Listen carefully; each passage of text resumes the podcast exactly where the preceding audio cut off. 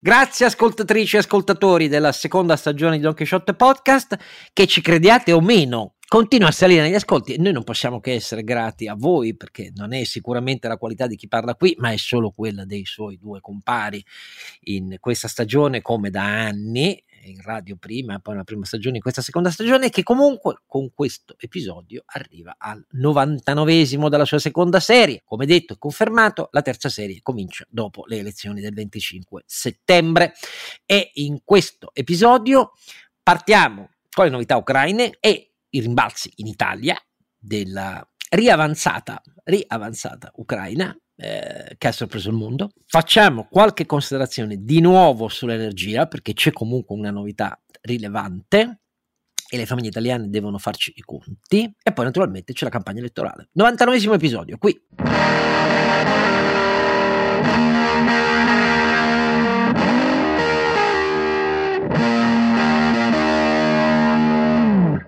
Dopo nel 98esimo, passato anche il compleanno dell'altro compare eh, di Ronzinante, eh, nel 99 non ci sono compleanni, a meno che mi sfuggano eh, da celebrare o ricordare, ma eh, la voce di Don Chisciotta è sempre quella di Oscar Giannino ed è tornato finalmente tra di noi, eh, più saggio che mai, Sancio Panza. Renato Cifarelli, e vi ricorda donchisciottepodcast.it il nostro sito dove trovate tutte le puntate quando io non sono via e posso caricare le puntate. Vabbè, comunque. Le ho caricate tutte. Le caricate tutte, hai fatto eh, splendidamente il tuo dovere hai lungo pensato a noi eh, nei due episodi in cui non c'eri, ma eh, adesso torni con tutta la tua saggezza. Infatti sentite anche il tono più disteso eh, perché ha molto riflettuto in questi giorni, eh, non aggiungo altro, ma vi garantisco che ha molto riflettuto. E eh, del resto si sa, la vita dell'imprenditore ogni tanto ha dei momenti in cui bisogna valutare bene le decisioni che bisogna prendere.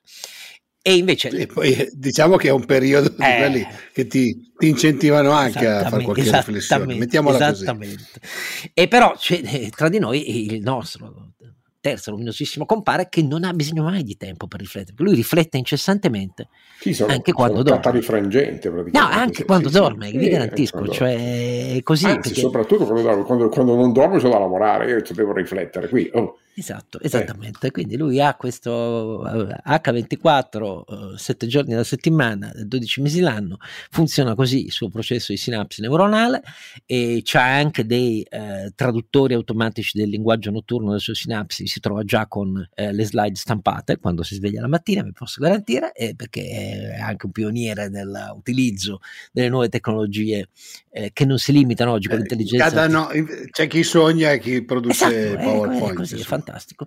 E detto tutto questo, l'avete capito che tanto è ronzinante. Non so di chi stiate parlando, comunque io sono Carlo Alberto Carnevale Maffè. No, perché qui tu fai la parte della persona normale, ah. ma in realtà sei normalissimo ma potenziato, cioè sei una versione eh, 100.0 dall'essere umano, questo è il punto. Perché la tecnologia... Eh, è adattativa a lui, non è lui che si adatta alla tecnologia, questo è il problema. Allora, in questo 99 episodio direi di cominciare subito dalle strepitose notizie degli ultimi giorni, dal fronte nord ucraino. L'Ucraina è riuscita dal 6 all'11 di settembre a riguadagnare tutto quello che i russi non avevano preso quasi dall'inizio delle operazioni eh, nel nord, eh, sto parlando dal, nord di Kiev e a nord di Kharkiv, fino al confine russo Stiamo parlando di 60.000 km quadrati, eh? questa è la stima aggiornata a, a oggi quando stiamo registrando. La cosa è avvenuta cogliendo totalmente di sorpresa il velo russo di difesa, che era stato molto alleggerito per concentrare il più possibile nel Donbass. E, la cosa pazzesca è che ha rivelato eh, questa avanzata un totale debacle del sistema informativo e di intelligence di controllo sul campo russo che non ha saputo prevedere questa manovra che gli ucraini hanno sventato parlando per quattro settimane prima ehm, ad agosto degli, della controffensiva a Kherson soprattutto, quindi nel sud, e quindi si è tradotta in una debacle generale, in una fuga disordinata nell'abbandono di mezzi, equipaggiamenti, razioni, fino al confine russo cui sono tornati gli ucraini. Naturalmente non significa che la guerra è finita, che, però la svolta nel mettere Putin poi, proprio mentre Vladivostok pronunciava un altro dei suoi sanguinari discorsi sul nuovo ordine mondiale centrato sulle potenze militari e sull'imbattibilità della potenza militare russa, è stato clamoroso. E gli effetti si avvertono anche nella macchina interna russa. Basta parlare dei più sconsiderati filoputiniani che in questi mesi hanno minacciato l'Occidente in televisione e che adesso criticano la macchina militare, invocano la mobilitazione generale, invocano l'uso di armi nucleari tattiche, invocano colpire eh, come con il maglio dal cielo qualunque ospedale centrale ehm, degli ucraini, devono rimanere al buio, devono soffrire. Ecco, più sparano queste cazzate sanguinarie eh, per ore della televisione russa, più in realtà, forse non se ne rendono conto, rivelano che Putin è nei guai. Questi guai sono anche confermati dal fatto che localmente sui, sui social russi, eh, negli oblast periferici su cui era partita la campagna di arruolamento per i battaglioni nuovi tattici che servono, visto il logoramento della macchina eh, militare russa, da, fine, da metà luglio, anzi dal 23 in poi, era partito questo annuncio per cui i governatori degli oblast periferici, perché di lì vengono, dalle parti più povere della Russia, eh, la carne da cannone da, da mandare in Ucraina, eh, avevano a disposizione moltissimi dollari con degli ingaggi che partivano da un minimo di 2005, cambiano tra, da regione a regione, fino ad arrivare a oltre 10.000 dollari al mese, questo per farvi capire la fame di combattente che c'è, visto che Putin non si può permettere la mobilitazione generale, come ovvio, per non trovarsi la gente in piazza in Russia, e, e sui social compaiono proteste pubbliche dicendo no, finché c'è il governatore X che si sta fottendo i soldi, noi non ci arruoliamo. Ecco, cioè cose che non si erano mai viste in questi anni in Russia. Detto tutto questo, calma e gesso, il rimbalzo sulla politica italiana riguarda naturalmente sanzioni, aiuti militari, eccetera, eccetera, ed è tra il risibile, il farsesco, il divertente, ma qualcosa vorrà pur dire, e quindi bisogna che ce ne occupiamo un secondo. Caro Alberto, che ti sembra? Beh, mi sembra eh, intanto che il, eh, il mood è, sia cambiato in tutte le cancellerie occidentali eh, e per quello che riguarda l'Italia ha messo a tacere, a tacere o quantomeno ha, ha messo, eh, ha scoperto dire, l'inconsistenza, l'assurdità, l'assoluta contraddizione degli argomenti eh, di chi diceva che la guerra si conclude arrendendosi okay? e che eh, il, il, dominio della Russia il era, partito Orsini partito Orsini e compagnia che però comprende Conte, Fratoianni, Salvini, Berlusconi eccetera eccetera, eccetera. E, e, qualche milione di italiani volendo dire eh, eh, in ciò purtroppo alimentati dai media che unici in tutta Europa e in tutto il mondo in questi giorni hanno parlato di alcuni villaggi riconquistati e ampie zone di, eh, di eh, dire, occupazione ucraina. A me sembra una roba ridicola che non facciano vedere una mappa comparativa che, trovi, che si trova sui siti, abbiamo parlato appunto del, del Institute of War. Eh, la, l'informazione italiana su questa controffensiva ucraina è stata al limite della reticenza, caro Oscar. Eh, ma tornando a noi ai conseguenze... No, un metro è che Domenico Quirico, non particolarmente allineato e filo occidentale, sia pur grande giornalista di guerra, io gli ho sempre conosciuto questo merito. Domenico Quirico ha scritto un iturante articolo, dice Putin è finito perché adesso per inseguire i suoi estremisti o usa le armi atomiche oppure non si sa come ne esce. Ecco, per dire, ecco, Domenico Quirico, eh, per capire l'impatto di queste vicende in corso. Sì, ma lì sul militare lascio te, io volevo solo vedere l'impatto, fammi dire, economico di tutto questo. Eh, di fronte al fatto che l'Ucraina ha dimostrato di saper usare le proprie armi e quelle dell'Occidente in maniera eh, integrata, coordinata e intelligente, eh, ha dimostrato che il proprio apparato militare è eh, ben coordinato con l'intelligence e il supporto informativo certamente diciamo anglo-americano, c'è poco da aggiungere sul resto degli altri paesi. Eh, certo la Polonia ha dato un contributo fondamentale in termini di blindati e di carri armati, senza, senza il contributo polacco difficilmente avrebbero sì, potuto fare tutto ricordando, ricordando eh, che da sempre quando si è alleati le intelligence lavorano tutte assieme. Cioè, tanto per intenderci, quando ci sono stati gli attentati negli Stati Uniti partecipava anche l'intelligence europea a, alla ricerca dei, dei, colpevoli, perché sennò la gente pensa, ah no, ma allora è come se fossimo in guerra. Cioè, le intelligence fra alleati da sempre lavorano tutte assieme coordinando. E si è vista la differenza Renato tra poi... l'assenza di intelligence, perché non rendersi conto della, del, della, dire, della, concentrazione di truppe che è stata necessario effettuare eh, nella zona di Kharkiv per poter eh, così guidare la, la controffensiva è una debacle dell'intelligenza no, no, clamorosa, no, veramente clamorosa. clamorosa. Ma, ma, questo lo lascio commentare a te Oscar volevo dire cosa succede in Occidente in Occidente sono improvvisamente zittiti eh, tutti quelli che appunto sostenevano che le armi non servono a niente, che tanto l'Ucraina è, è, destinata a una guerra di trincea, che non ci sarebbero più state modifiche, questo era lo status quo, tanto valeva sedersi alle, al tavolo di trattative col cappello in mano, cioè tutti questi disfattisti, collaborazionisti, venduti, collusi, eh, oggi tacciono.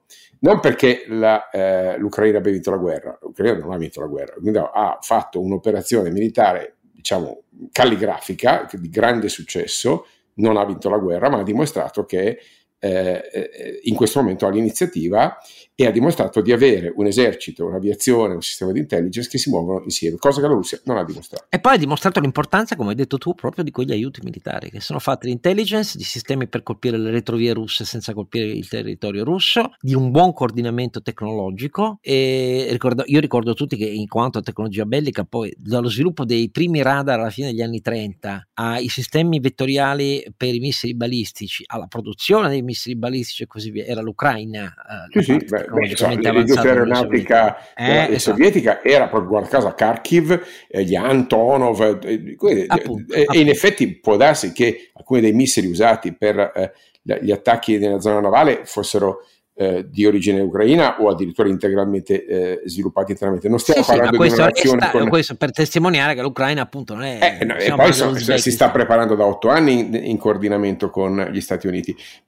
Però il messaggio che volevo dire è di due tipi. Primo, chi diceva che le armi non servivano a niente, anzi avrebbero accelerato, eh, diceva una straordinaria stupidaggine militare, logica, i, etica, una roba ripugnante, ed è stato smentito. Chi diceva che le sanzioni contro la Russia non servivano a niente è stato smentito dalla Russia, che per le parole del, dei suoi ministeri ha ammesso che eh, nonostante le sanzioni la Russia è ancora in, eh, in gioco. Quindi ammettono eh, che le sanzioni, a parte, a parte, tutti gli studi, la banca... No, ma no, se le sanzioni non funzionassero, non avrebbero dovuto rivolgersi a Kim sì, Jong-un, alla Corea del Nord per milioni di proietti di artiglieria. Non sono in grado di produrli. Sì, sì. E eh. quelli che hanno ormai li regalano agli ucraini. Sembra che la Russia sia diventato il primo fornitore di armi all'Ucraina, abbandonandole per strada. Diciamo, questa è la voce che gira sui, sugli analisti militari. Quindi voglio solo dire questo: questa settimana ha come dire, eh,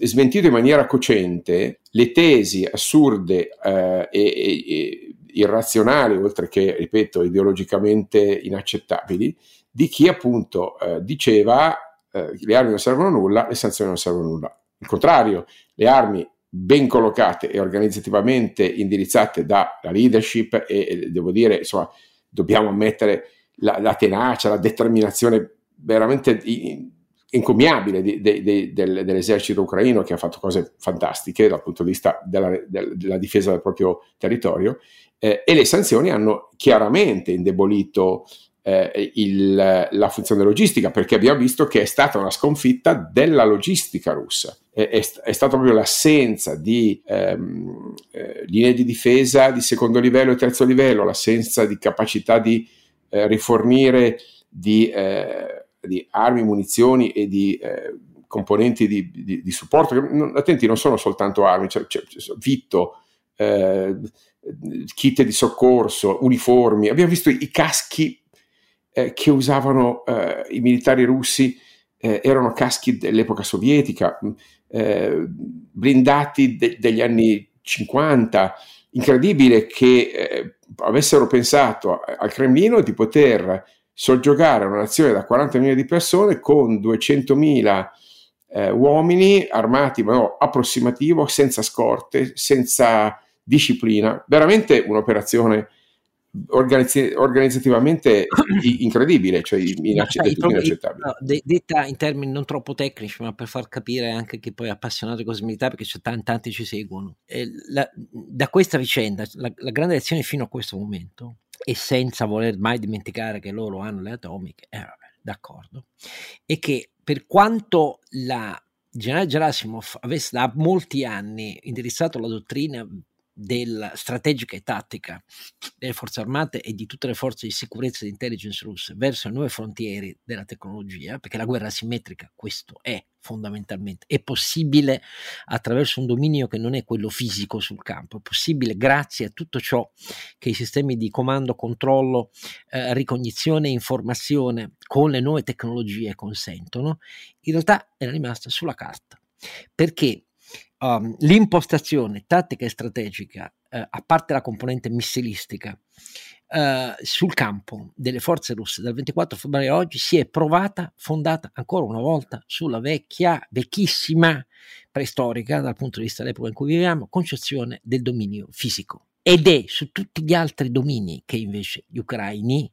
con forze di armamenti eh, come stock non paragonabili, alle migliaia di blindati corazzati russi e, e artiglieria semovente, però li battono su quelle quattro componenti, comando, controllo, ricognizione, intelligence, fatte tecnologicamente. Poi si può discutere sul fatto che i vecchi MiG-29, sono vecchissimi i MiG-29 ucraini, hanno dovuto riattarli con procedure rapide fai da te perché la componente di ingegneria elettronica e eh, dell'avionica in Ucraina non è mai morta con degli nuovi schermi per il controllo di un radar potenziato che serve a, tira- a trasformare il MiG-29 da intercettori puri anche in supporto di fuoco alle truppe sul campo, tutto fatto con la tecnica fai da te grazie a donazioni, eh? a donazioni eh, americane, britanniche e così via. Si può discutere di questo, quindi non sto dicendo che è un apparato mh, che per quantità è in grado uh, di reggere, di fare la differenza strategica, ma la verità è che sono molto più avanti nel dominio tecnologico integrato e non in quello fisico e su, con questo danno batoste. Hanno prima fermato e poi iniziato a dare batoste ai russi. Quindi tutto l'orgoglio della potenza militare russa, imbattibile, eccetera, e tragicamente, lo dico perché non trascuro le decine di migliaia di morti russi mandati nella carneficina, eh, non sono affatto insensibili a questa tragedia, ma dimostrano che le pretese della potenza militare russa sono infondate, hanno solo l'atomica, questo è il punto. E non bisogna mai dimenticarselo perché ne hanno tante e magari c'è anche qualche pazzo a casa loro, però per il resto, ragazzi, il nuovo ordine mondiale basato sulle tecnologie integrate è cinese, non è russo. Ecco, scusami se mi permetto di dirlo, ma è una differenza di fondo per capire meglio quello che sta succedendo. Poi abbiamo avuto anche, facciamo qualche battuta sulla campagna elettorale italiana, eh, abbiamo anche avuto Conte che si è vantato che questa offensiva ucraina avviene grazie alle armi che, che ha dato lui agli ucraini. Incredibile, incredibile, incredibile, veramente. No, ma è, è andato, non avete capito, è andato lui col furgone no, sì, a portargliele. No, cioè, quello, quello che la crisi di governo, perché per, per, un mese prima avevano detto basta armi, la risoluzione in Parlamento, ma ve la ricordate cari ascoltatori? Sì, e adesso dice che gli ucraini sono alla, alla controffensiva grazie alle armi che lui ha dato. Verrebbe da ridere, in realtà c'è da piangere, cari ascoltatori, eh, perché perché in realtà stanno pure riguadagnando voti. Molti dicono che io ho un tono beffardo che manca di rispetto a chi vota 5 Stelle. Io non ho mai mancato Ti superano loro da soli. Eh, diciamo loro danno conto da argomenti bastevoli quotidiani. Ecco, cioè uno si deve frenare perché secondo me i media si frenano anche troppo perché continuano a dargli uno spazio e a prenderlo così sul serio. Del resto, cari ascoltatori, è vero, stai guadagnando voti al sud. Mm, trascuro qual è l'argomento fondamentale perché lo sapete. L'argomento fondamentale è. Eh, eh, vi, vi, vi, ho dato ad alcuni gratuitamente eh, gratuitamente appunto e questo il gratuitamente che significa debito pubblico che è gratis perché come è noto quelli sono soldi che non paga nessuno quindi, eh. ma sai con i rendimenti che vanno verso il 4% la vedo proprio difficile eh, sostenere che quella cosa non costa nulla. Se questi sono ancora ferma, fermi all'idea che tanto il debito ha interesse zero, eh.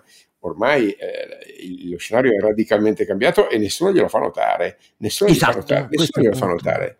Cioè, questi, e lui si vantava di aver fatto non so quante decine di miliardi di scostamenti di bilancio, sette scostamenti di bilancio come se fosse un titolo di merito, Oscar. No, cinque ne ha fatti sì, lui, due Draghi, sì. cinque eh, lui. 5. Sì, di avere vot- fatto direttamente, direttamente votato a 7 scostamenti di bilancio, vedete che contributo ho dato? 300 miliardi di debito pubblico nuovo. Del resto, per non limitarci a Conte, eh, Salvini continua a dire, non capisco la Meloni, non capisco tutti, ma Draghi, non capisco, ma ci vogliono 30 miliardi in deficit subito. Ma qual è il problema? Quale è il problema? Questa è la domanda di Salvini che si presenta ai suoi elettori dicendo qual è il problema? Bisogna fare 30 miliardi di deficit totà, in una notte e il problema è risolto, no? Poi se ne fanno altre se non bastano. Qual è il problema? Salvini, da che cazzo di pianeta arrivi? Cari elettori che continuate a pensare di votare Salvini, è quello il leader che pensate che serva? Uno che dice 30 miliardi di deficit in più in una notte? Qual è il problema? Eh, io ve lo chiedo, cari ascoltatori, voi dite che noi siamo troppo critici, siamo parziali. Parziali che? In che siamo parziali? Posso dirvi che anche che ho sentito il faccia a faccia Letta Meloni, risparmio di dirvi la verità di quello che penso perché, perché mi, sono sc- mi è scesa la pressione, nel senso che era tutto un rimpallo, per carità molto educato, un rimpallo molto educato, eh, Coletta che tentava di dire ah, no ma sul PNRR, l'agenda Draghi, noi siamo europeisti, tu no, Recit, quello che volete voi, però in buona sostanza... Eh, molto deludente. E, e, aggiungo che poi Beh, Calenda no. si è il, la modalità che poi interrompeva la cosa e, e, dal suo studio rispondeva anche lui alla stessa domanda. Era efficace perché faceva polemica una polemica più esplicita verso entrambi, per così dire. Però, diciamo, anche siccome il terzo polo sta facendo la sua campagna elettorale, ci sarebbe parecchio da dire. Eh. Cioè io, sì, io, però io, fai fare un commento sulla pacchia finita. Eh. Parecchio da dire lo dico in due parole, però che sennò poi dicono che io poi su questo sorvolo. A me il fare troppo prima della classe non credo che sia empatico e integrante verso chi devi cominciare a votare. Questo lo, lo dico perché lo penso davvero. Dopodiché, se voi pensate che ci sono quelli che devono fare i primi della classe perché se lo possono permettere, tu Giannino no, avete ragione, per carità, ma io penso che non serva mai campagna elettorale fare i primi della classe, dare i voti a tutti. Eh, ecco, io penso che bisogna convincerli gli elettori a, ad aggiungersi, però questa è la mia opinione. No, no, no, so, speechless, che dire, cioè, non ho trovato veramente un, un punto di, di, interesse, di dibattito serio. Ecco, volevo commentare sull'ultima dichiarazione di Meloni che per fare un po' di eh, doppio gioco interno e esterno, no? ripeto, di notte disfa con le interviste internazionali, ciò che tesse di giorno questa Penelope della politica. È diventato tuo cavallo di battaglia, lo ripeti ogni volta. Eh sì, lo, lo, ripeto perché ancora oggi lo ha fatto e ha detto eh, la, eh, la, pacchia è finita, cara Europa, la pacchia è finita. Ora, eh, vorrei capire, caro Oscar, quale sarebbe la pacchia dell'Europa, nel senso che eh, l'Italia è diventata da contributore netto eh, a recettore netto l'anno scorso e, ehm, che non è colpa dell'Europa, ma è colpa del fatto che l'Italia non risolve i suoi problemi, va sempre peggio degli altri. Sì, e in ogni caso, come dire, semmai appunto mh, è arrivato un filino tardi a dirlo, no? Ehm, ma l'altra cosa che si è dimenticata è che la BCE ha comprato 360-380 miliardi di titoli pubblici italiani, eh, di fatto salvando il, eh, la, la, dire, la, liquidità e la sostenibilità del debito italiano. Ora, no, non so di che pacchia stia parlando la signora Meloni, certamente eh, sta dicendo l'esatto contrario di quello che si è verificato nei fatti, e cioè che l'Europa ha cavato le castagne dal fuoco eh, del debito pubblico italiano e del governo italiano, eh, diciamo in maniera coerente, anche se magari tardiva, insufficiente, senza un disegno politico robusto. Non, non, non, non, mancano le possibilità di criticare l'Europa per insufficienza, ma certamente parlare di pacchia europea eh, nei confronti dell'Italia è una, un abominio concettuale e logico. No, poi ha anche detto che il debito pubblico è solo colpa della sinistra, storicamente non è vero, perché tra il governo Prodi 1 eh, la responsabilità eh, e, e, poi il grande balzo fatto sui governi Berlusconi, eh, perché poi 2011 non ce lo ricordiamo, non ci dimentichiamo gli anni 2008-2011, ma poi eh, in realtà è condivisa storicamente, perché cioè, l'episodio della, della, della stasi dell'aumento del debito riguarda due anni in tutto ed è del centro-sinistra, però per il resto storicamente è una responsabilità condivisa, non si può cambiare la frettella, girare la frettella e dire che è stata solo la sinistra, perché è falso questo dal punto di vista storico, basta vedere la serie del debito pubblico, qualunque grafico e vedrete che è come vi dico io.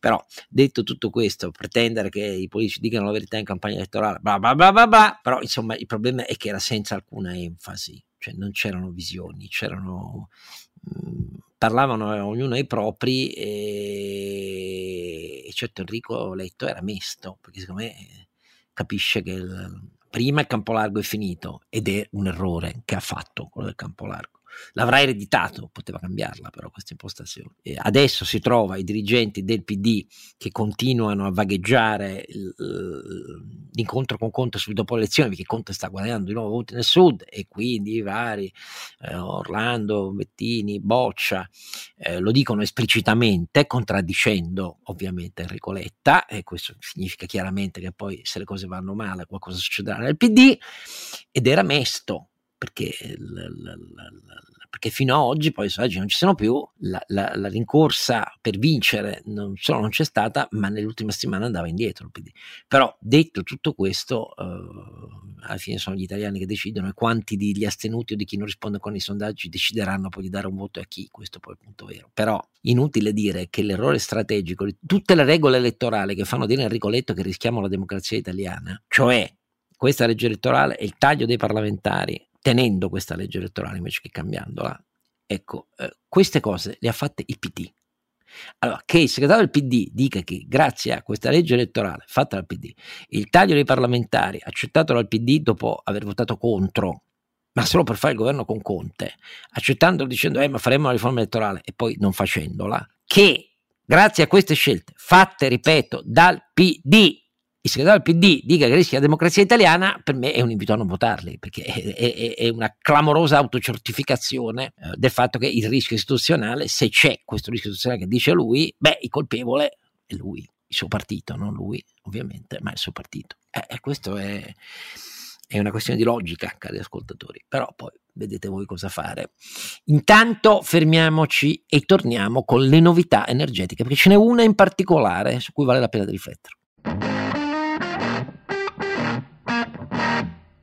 E la novità energetica, cari compari, eh, cedo subito la parola a Alberto e Renato, che fino a questo momento ci ha accompagnati parlando un po' poco, ma come imprenditore adesso deve parlare, è il fatto che la novità vera rispetto al Consiglio europeo, che eh, lo avevamo già detto all'ultimo episodio sul, sul, sul tetto, il gas non avrebbe fatto passi avanti, prevedere le divisioni, eccetera, eccetera, eccetera, però in queste linee guida un intervento sulla domanda c'è come, Carlo Alberto? Sì, finalmente si parla esplicitamente di una riduzione dei consumi, ma con una novità rispetto all'altra volta. Mentre prima si parlava di riduzione dei consumi medi, adesso si fa riferimento a una, eh, una specificità del ciclo dei consumi rispetto al ciclo della produzione, della generazione e del dispacciamento dell'energia. Poiché eh, i consumi non hanno un andamento eh, regolare, hanno ovviamente un andamento molto più basso eh, di notte, in particolare ovviamente i consumi del, delle famiglie,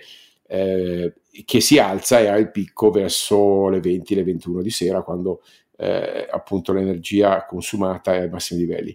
Eh, tutto questo non è coordinato, non è sincronizzato con i cicli di generazione, in particolare solare e, ehm, e, eh, e anche eolico, eh, il solare ha, ha, va col ciclo solare e quindi eh, ha il massimo di energia disponibile eh, intorno a mezzogiorno quando in realtà i consumi domestici sono relativamente bassi. il problema è il punto di picco. Esattamente, il problema è il punto di picco e se volete il punto di valle non avendo logiche di, mag- di immagazzinamento efficaci, però il punto di picco è quello che costringe gli operatori ad attivare il dispacciamento, cioè ad attivare una immissione e distribuzione di energia derivata da fonti attivabili controllabili e programmabili. Eh, negli ultimi anni le fonti programmabili eh, e attivabili con basso eh, tempo di immissione si sono concentrate fondamentalmente sulla generazione da gas. Eh, questo cosa sta comportando? Che come dire, non basta risparmiare il 10%, 15%, eh, in media l'effetto maggiore si ottiene, e qui c'è la novità della raccomandazione dell'Unione Europea, eh, proprio eh, dire, tagliando i picchi, che sono quelli che avvengono appunto nel, nella serata, perché questi picchi impongono alle reti di dispacciare energia proveniente proprio dal gas. Siccome sappiamo che il mercato del gas è sottile, che la quantità di gas disponibile sul mercato è bassa, basta una eh, piccola variazione del eh, consumo di picco, scusate il gioco di parole, per eh, innestare un forte rialzo dei prezzi del gas, peraltro che in questi giorni sono tornati ai livelli del dicembre 2021, cioè prima della guerra, prima delle sanzioni alla Russia, prima delle sanzioni che non sono mai state poste sul gas russo, prima di qualsiasi price cap, il mercato sta tornando a livelli altissimi, sia chiaro, ma a livelli pre-guerra. Oggi i numeri sono questi. Quindi cosa dice l'Unione Europea? Cari paesi, avete un target obbligatorio di 3-4 ore di picco, nel quale dovete scegliere voi con discrezionalità quali ore, con che modalità, ma avete come dire, l'obbligo di eh, tagliare i picchi perché tagliare i picchi ha, dà un contributo più che proporzionale alla eh, calmierazione dei prezzi del gas, che ripeto è la tecnologia che l'Europa, in particolare Germania e Italia, soprattutto l'Italia, hanno scelto per eh, compensare gli sbalzi diurni di produzione di energia eh, da fonti rinnovabili. Questa piccola tecni- tecni- tecnicalità eh, cambia un po' lo scenario perché vuol dire non dare generici appelli a fare la doccia un, un po' grado, più breve, un grado cioè, di meno, grado ma eh, ha una disciplina, ha una disciplina di comportamento che dal mio punto di vista dovrebbe essere universale, sistematica e perenne, ok? Um, ma che a questo punto diventa necessario. Questo lo diciamo un po' a tutti gli ascoltatori. È il più importante contributo che possiamo dare immediatamente ciascuno di noi alla calmierazione dei prezzi di energia, perché il mercato reagisce in maniera più che proporzionale anche a una piccola riduzione, soprattutto dei valori di picco. Eh, questa cosa non è ancora entrata nella comunicazione ufficiale, non è, non è ancora entrata nelle indicazioni eh, diciamo autorevoli, ufficiali, che dovranno essere in qualche maniera discusse ragionevolmente nella settimana appunto eh, entrante, ma al di là della, dell'ufficialità mi sarei aspettato, e me lo sarei aspettato da mesi, che i governi europei, incluso quello italiano, okay, eh, avessero un piano di educazione a un consumo consapevole e prudente, proprio lavorando sui picchi, perché sono quelli in questo momento che implicitamente alimentano la, ehm, eh, come dire, la, fatemi dire, la variazione e le impennate dei prezzi del gas. Questo è lo scostamento comportamentale, non quello di bilancio, caro Oscar, che un politico serio dovrebbe eh, consigliare agli italiani. Responsabilità, eh, presa di coscienza, collaborazione. Non si tratta di fare un lockdown energetico, si tratta di imparare a consumare in maniera intelligente, distribuendo i consumi nel corso della giornata, eh, ehm, smettendola, faccio l'esempio concreto che, che, riguarda situazioni che conosco, di usare lavatrice asciugatrice a ciclo continuo in congiunto. Alla sera soprattutto, ok. Eh. Eh, è proprio la sera, sono i picchi, li vediamo nei, nei, nei cambiamenti di distribuzione, sono tra le 19 e, le 21 circa i grafici di consumo giornalieri. Bisogna tornare a fare lo smart working così. Quella è una, è una cosa veramente un po' meno importante in termini di, eh, di utilizzo perché no, i picchi non no, sono così, giornata. C'è, c'è la famosa curva dell'anatra, si chiama così, no? perché è la differenza che c'è fra il contributo alla produzione che deriva da sostanzialmente da solare eolico eh, ma soprattutto dal solare, e il fabbisogno e l'assorbimento delle domande delle famiglie. Eh, per compensare ovviamente si eh, ricorre alle fonti eh, dispacciabili, cioè si ricorre diciamo in Italia sostanzialmente al gas e sempre mo- molto meno al petrolio, quasi nulla al carbone, cosa che oggi ovviamente sta cambiando come mix. Ma quindi direi che la, la, novità Oscar da dire a chi ci ascolta è che al di là dei grandi discorsi mettiamo il tetto al gas, facciamo 60 miliardi di, di scostamento di bilancio, che ricordiamo a tutti, intervenire sui prezzi dà il messaggio sbagliato perché non mitiga la domanda, isola la domanda della segnale di prezzo e ottiene l'esatto contrario di quello che vuole ottenere, e cioè non manda al mercato segnali di cambiamento dell'elasticità della domanda. Quindi chiedere scostamenti di bilancio per intervenire attenti eh, sul prezzo, eh, perché passi una logica di sussidio ai eh, più deboli, alle famiglie in difficoltà. Quella è un'altra cosa e ci sta, si tratta di capire con quali risorse, ma è una richiesta ragionevole, non è una richiesta regressiva come invece intervenire sui prezzi, perché tratta tutti ricchi e poveri alla stessa maniera, non incentivando al consumo, l'efficientamento energetico. Quindi per me il dibattito comincia a prendere un corpo un pochino più razionale, almeno a livello europeo, in Italia siamo ancora qui a scannarci appunto sui miliardi di eh, scostamento di bilancio e una conversazione seria, precisa, specifica su eh, scelte di eh, efficientamento energetico non è ancora cominciata. Direi che eh, è tardi, è tardissimo perché siamo ormai a metà settembre, eh, non so quando sia il caso di farlo, probabilmente non lo vogliono fare prima delle elezioni. Io mi sono spiegato solo questo. Nessuna no, delle forze certo. politiche vuole affrontare il problema prima delle elezioni.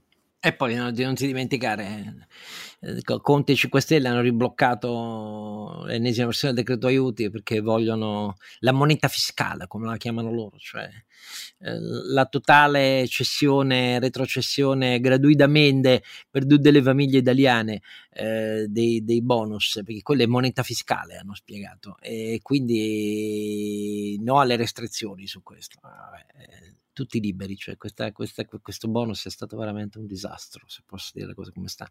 Tutti naturalmente dicono e grazie a, a, questo che si spiega parte dell'impresa italiana, visti poi il contributo concreto e analizzando bene i comunicati dell'Istat si capisce che è vero ma fino a un certo punto, fino a un certo punto, perché sono stati i consumi interni e il turismo eh, negli ultimi mesi a fare ancora più. Sì, e gli investimenti in beni strumentali e produttività, eh, cioè la quota di investimenti appunto, però, afferente all'interno immobiliare ha riguardato l'1% delle abitazioni, quindi ha speso 40 miliardi per l'1% delle abitazioni. Rinviano, perché chi ha voluto la crisi del governo Draghi ha messo in conto che era utile in campagna elettorale fare apparire agli italiani il governo Draghi come sta apparendo in queste settimane, che vuole fare cose ma non è più in grado di farle, quindi come si vede Draghi non fa i miracoli. Eh, contenti loro, eh, poi paga il paese, questo è, è purtroppo la, la, la tragica verità. Naturalmente loro non parlano un linguaggio per cui bisogna spiegare alle famiglie che bisogna fare delle scelte lo dicono le famiglie ci pensiamo noi ci deve pensare lo Stato. Ecco, ah, amen. Eh, però queste sono differenze incolmabili di impostazione culturale per così dire. Io invece vorrei che parlasse anche un pochino Renato. Renato ci aveva già spiegato in episodi precedenti che in realtà nella sua impresa lui aveva già tenuto conto, avevano già tenuto conto di tutto questo e infatti erano riusciti a contenere le bollette.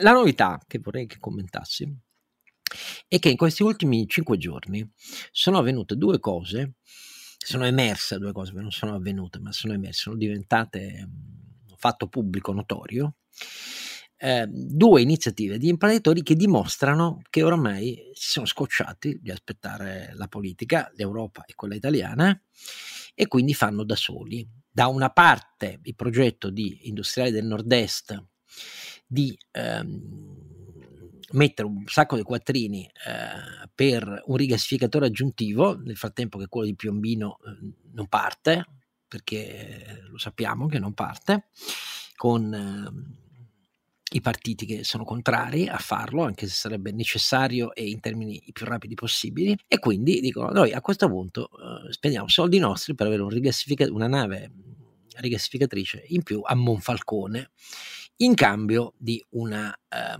quota del gas rigassificato per noi. Io ho spiegato ad alcuni di loro che apprezzo moltissimo l'iniziativa, ma è un po' un'illusione, perché una volta che arriva la, la, la nave eh, pagata da loro, eh, quello si dispaccia col GSE e, e, e, la vedo difficile che abbiano una quota riservata per loro, eh, perché non siamo la Francia e la Spagna che hanno... Ehm, assunto decisioni simili fino a questo momento. La seconda iniziativa è ancora più eclatante, perché Federacciai, guidata da Antonio Gozzi, che di energia ne sa, è un acciaiere e anche un trader di energia, perché Duferco fa questa roba qua, entrambe le cose, ehm, ha raccolto tra i suoi eh, imprenditori energivori, eh, tra grandi e medi gruppi, 300 milioni e li investe nella, nel nuovo reattore nucleare che si aggiunge a quello di una centrale già atomica già presente ma di generazione precedente di tecnologia più vetusta in eh, Slovenia e dice eh, noi poiché è Ansaldo che realizza questo reattore eh, da 900 eh, megawatt eh, investiamo soldi nostri e in cambio siamo già d'accordo con eh, il dispacciatore e le autorità energetiche della Slovenia per garantirci per dieci anni una quota garantita e a prezzo calmierato, cioè a prezzo eh, da fonte nucleare di quell'energia elettrica per i nostri energivori. Cioè gli imprenditori, Renato, nel frattempo, chi può tra di loro, eh, perché è chiaro che i piccoli non possono, hanno deciso che non ne possono più e si organizzano da soli. questa è una cosa storicamente senza precedenti in Italia e eh. non voglio ingigantirlo come significato, però la dice lunga. Tu che pensi? Beh, allora, intanto hai tirato fuori le due cose che avrei tirato fuori io e quindi ah, siamo allineati come sempre. No, no, ma non, ti preoccupare, anche perché sono le, le, due notizie per l'industria del momento. Eh, io la considero un'ottima, un'ottima notizia perché va un po' a colpire quello che è sempre stato, secondo me, uno dei grossi difetti dell'Italia di non fare sistema. In questo caso mi sembra. Oppure di limitarsi si... a lamentarsi. Ecco. Sì, oh, beh, sì, ma sai, io quelli che si lamentano e basta non li ascolto neanche perché uno che fa l'imprenditore si lamenta e basta è meglio che cambi mestiere. Eh, io tutto sommato eh, sono molto molto positivo su questa cosa per due cose. Una appunto è un grande segnale del fatto che le industrie stanno capendo che ad un certo punto bisogna mettersi assieme e cominciare a fare dei consorzi eh, oppure trovare delle forme di collaborazione per affrontare quelli che sono problemi molto più grossi delle singole imprese. Poi magari c'è anche qualche singola impresa che potrebbe fare, ad esempio, la partecipazione alla centrale, eccetera, eccetera. Però il fatto che eh, una categoria, quindi non dimentichiamoci molto spesso aziende che sono tra di loro concorrenti, si mettono d'accordo per cercare di fare un'operazione di questo genere, io lo considero un fattore molto positivo. Seconda cosa è un grande segnale verso la politica perché ad un certo punto si dice se voi non vi, non vi muovete ci muoviamo no, i, poli- eh. i politici sono rimasti muti eh? non ho visto un commento su nessuna delle due vicende eh, cosa, vuoi, cosa, vuoi, che dicano i politici? Cioè, allora, anche perché non dimentichiamoci una cosa che eh, se ci saranno poi le centrali a 200 km dall'Italia quindi a una distanza se vi ricordate a che distanza era Chernobyl e qualcosina dicevano che era arrivato fin qua eh, facciamo presto a capire il fatto che noi siamo denuclearizzati ma siamo circondati dal nucleare. Ma una volta che c'è lì la centrale, eh, la prossima volta che io devo fare un investimento per l'acciaio, se sono a 150 km o a 50 km dal confine, è vero che da quella parte lì, insomma, è un, è un po' lontanuccio da, magari dal centro di quello che è il, l'acciaio italiano, però se devo fare un impianto tanto vale che lo faccia di fianco, di fianco alla centrale. Eh. Cioè, ci sono anche questi fattori che sul lungo termine possono colpire eh, la politica, no? perché eh, naturalmente se io eh, magari il rigassificatore non glielo fanno fare e anche quello lo spostano in Slovenia, tanto per intenderci, poi bisogna vedere se ci sarà la possibilità di cui parlavi tu del dispacciamento, con tutte le regole che sono state messe per cercare di togliere la possibilità di fare consorzi, perché non dimentichiamoci che prima c'era un po' più libertà sul, sul fatto di dire io compro una cosa, è destinata a me, è vero che poi non posso separare il gas che c'è all'interno dell'impianto, il mio da quello degli altri, però se io ho fatto una, un acquisto di X, eh, quell'X di gas che è all'interno del, del sistema è il mio. Um, Comunque, stavo dicendo, non dimentichiamoci che tutte queste cose qua potrebbero portare poi a una differenziazione di investimenti e di capacità di investimento. Cioè, se io so che in una zona potrò avere il gas, potrò avere energia a prezzi un po' più bassi e cose di questo genere, quella zona verrà molto favorita. Io personalmente vedo eh, in questo momento molto fermento all'interno dell'industria, dal punto di vista proprio del cosa fare, come muoversi, eccetera. E vi dico la verità, negli ambienti che frequento io, la campagna, della campagna elettorale, cioè in alcuni ambienti che frequento io, magari anche colleghi di questo genere, della campagna elettorale si parla molto spesso in termini di... Eh, sto cercando il modo per eh, raccontarla bene e non far fare troppe figure, insomma, però cioè, è più, capita più spesso di sentire la battuta di derisione che l'adesione a qualcosa che qualcuno ha detto in campagna elettorale.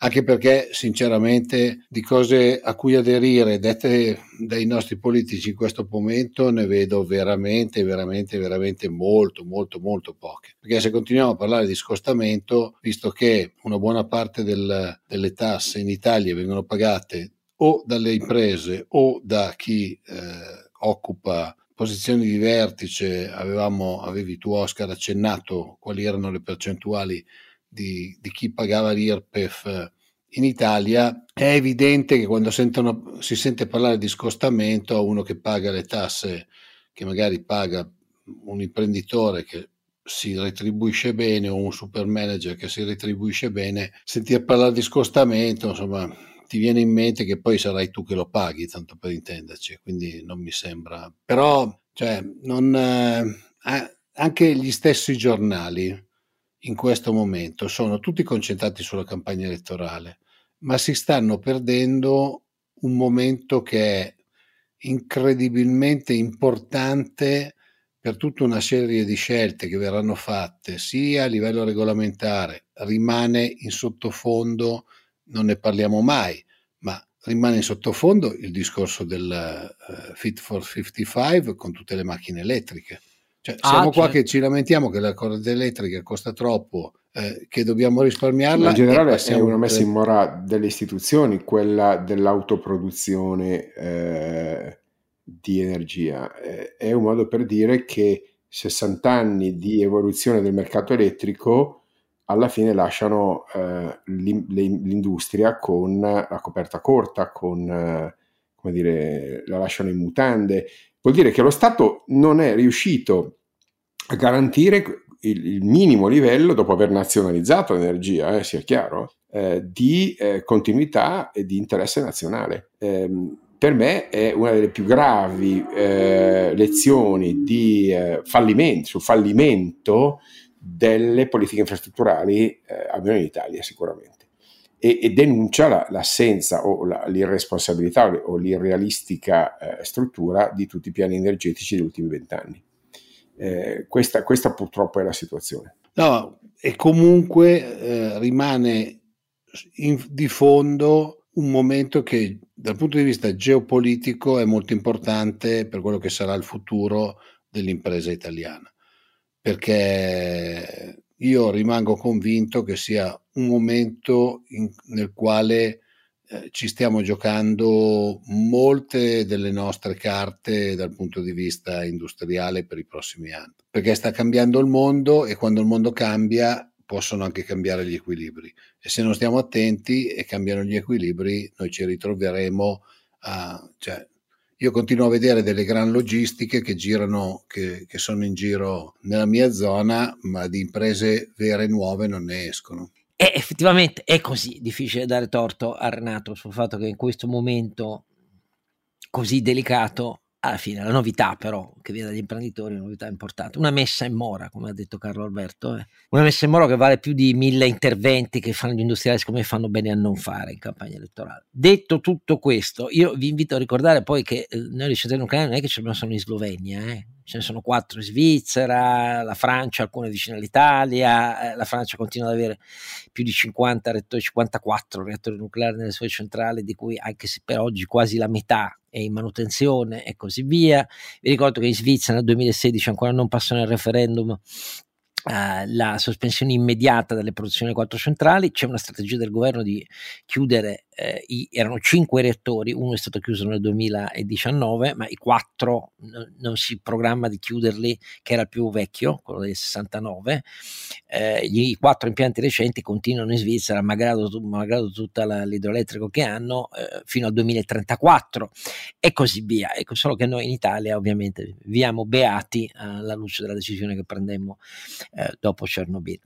Allora, grazie ai miei due compari come sempre eh, per la lucidità dei loro interventi e grazie a voi che continuate a crescere e a far crescere i nostri ascolti e grazie anche per le donazioni che purtroppo ci servono e quindi siamo appesi alla vostra generosità che però non viene meno e a, a questo punto l'appuntamento è al centesimo episodio di questa seconda stagione. Grazie ancora.